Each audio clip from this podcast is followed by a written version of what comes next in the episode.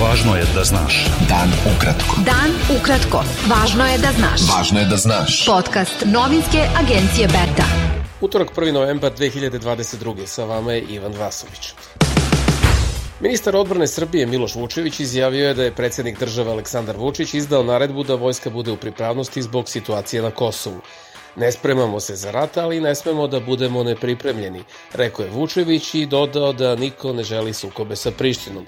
Vučević je kasnije, prilikom obilaska pripadnika Vojske Srbije u garnizonu Raška, rekao da je vojska spremna, sposobna i obučena da izvrši svaki zadatak i svaku naredbu Vučića i državnog rukovodstva. SAD i EU su tražile od vlade Kosova potpuno odlaganje roka za preregistraciju vozila sa srpskim registarskim tablicama na Kosovu, a ne faznu implementaciju i nastavljaju da se angažuju u tom pravcu. Izjavio je port parol State Departmenta Ned Price. Naši napori se nastavljaju, rekao je Price, na pitanje šta će SAD učiniti ako kosovski premijer Albin Kurti ponovo kaže ne na zahteve SAD i EU da produži rok za zamenu registarskih tablica. Nemačka je upozorila Srbiju da bi bliskost Rusiji mogla da zakomplikuje njeno približavanje Evropskoj uniji, navodi agencija France Press, pozivajući se na izvor iz nemačke vlade. Dva dana uoči samita u Berlinu, koji bi trebalo dojača saradnju EU sa šest zemalja Zapadnog Balkana, neimenovani izvor je rekao da u slučaju Srbije odnosi sa Rusijom svakako pripadaju tamnoj strani.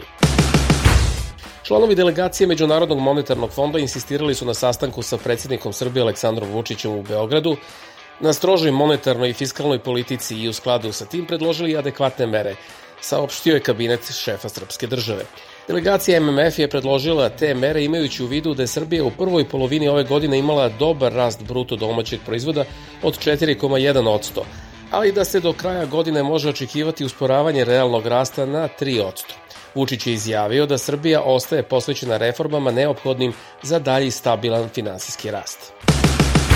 Ministarka rudarstva i energetike Srbije Dubroka Đedović-Negre izjavila na sastanku sa predstavnicima javnih preduzeća u oblasti energetike da su obezbeđene dovoljne količine gasa i da je prioritetni zadatak obezbeđivanje kontinuirane proizvodnje električne energije i pronalaženje načina za uštedu, ali tako da potrebe građana i privrede Srbije budu zadovoljene. Vlada Srbije za predsednicu koordinacionog tela za rodnu ravnopravnost imenovala potpredsednicu vlade i ministarku kulture Maju Gojković. U koordinaciono telo imenovani su i ministar za ljudska i manjinska prava i društveni dijalog Tomislav Žigmanov, ministarka za brigu o porodici i demografiju Darija Kisić-Tepavčević, ministar za rad zapošljavanje, boračka i socijalna pitanja Nikola Selaković, ministar unutrašnjih poslova Bratislav Gašić, ministarka pravde Maja Popović i ministarka za evropske integracije Tanja Miščević.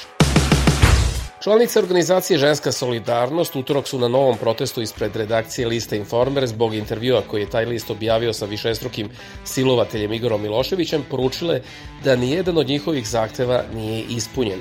Sa protesta su zapitale i kako da veruju predsedniku Srbije Aleksandru Vučiću koji je predložio oštrije kazne za nasilje nad ženama, a za ministra policije, koji treba da štiti i žene, postavio Bratislava Gašića, koji je uvredio sve žene izjavom da voli novinarke koje lako kleknu.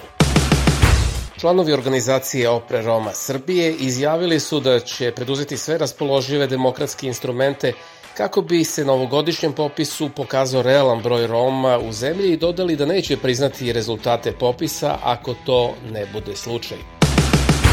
Direktor udruženja Toplana Srbije Dejan Stojanović izjavio je da su sve toplane utorak pustile sisteme za daljinsko grejanje i da ima manjih tehničkih problema koji su uobičajeni. Beta. Dan ukratko. Budi u toku. Poslanici Crnogorskog parlamenta počeli su raspravu o tome da li da u dnevni red budu uvrštene izmene zakona o predsedniku Crne Gore, kojim se otvara put da poslanik i bivši diplomata Miodrag Lekić bude izabran za premijera. Predsednik Crne Gore Milo Đukanović ranije je odbio da Lekiću poveri mandat za sastav nove vlade. Predstavnici Đukanovićeve demokratske partije socijalista i njenih koalicijanih partnera koji su izgubili vlast na izborima 2020. tvrde da je reč o ustavnom puču i da se izmenama zakona ukidaju ustavne nadležnosti predsednika države. Tri teretna broda natovarena žitaricama napustila su ukrajinske luke i krenula ka Crnomorskom humanitarnom koridoru saopštuje zajednički koordinacioni centar u Istanbulu. Centar koji nadgleda izvoz ukrajinskog žita prema sporazumu postignutom u julu naveo je da su kretanje tri broda odobrile ukrajinska, turska i delegacija UN, a da je ruska delegacija obaveštena. Stručnjaci Međunarodne agencije za atomsku energiju počeli su inspekciju dve lokacije posle ruskih optužbi da Ukrajina na njima proizvodi prljavu bombu.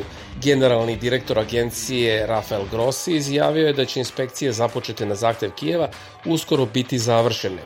Ruski ministar odbrane Sergej Šojgu nedavno je izrazio zabrinutost da bi Ukrajina mogla da upotrebi prljavu bombu na svom tlu kako bi Rusija bila okrivljena za taj napad. Izraelci glasaju na petim parlamentarnim izborima za manje od četiri godine na kojima bi na vlast mogao da se vrati bivši premijer Benjamin Netanjahu. Ankete pokazuju da će izborna trka biti tesna, zbog čega je teško predvideti ishod.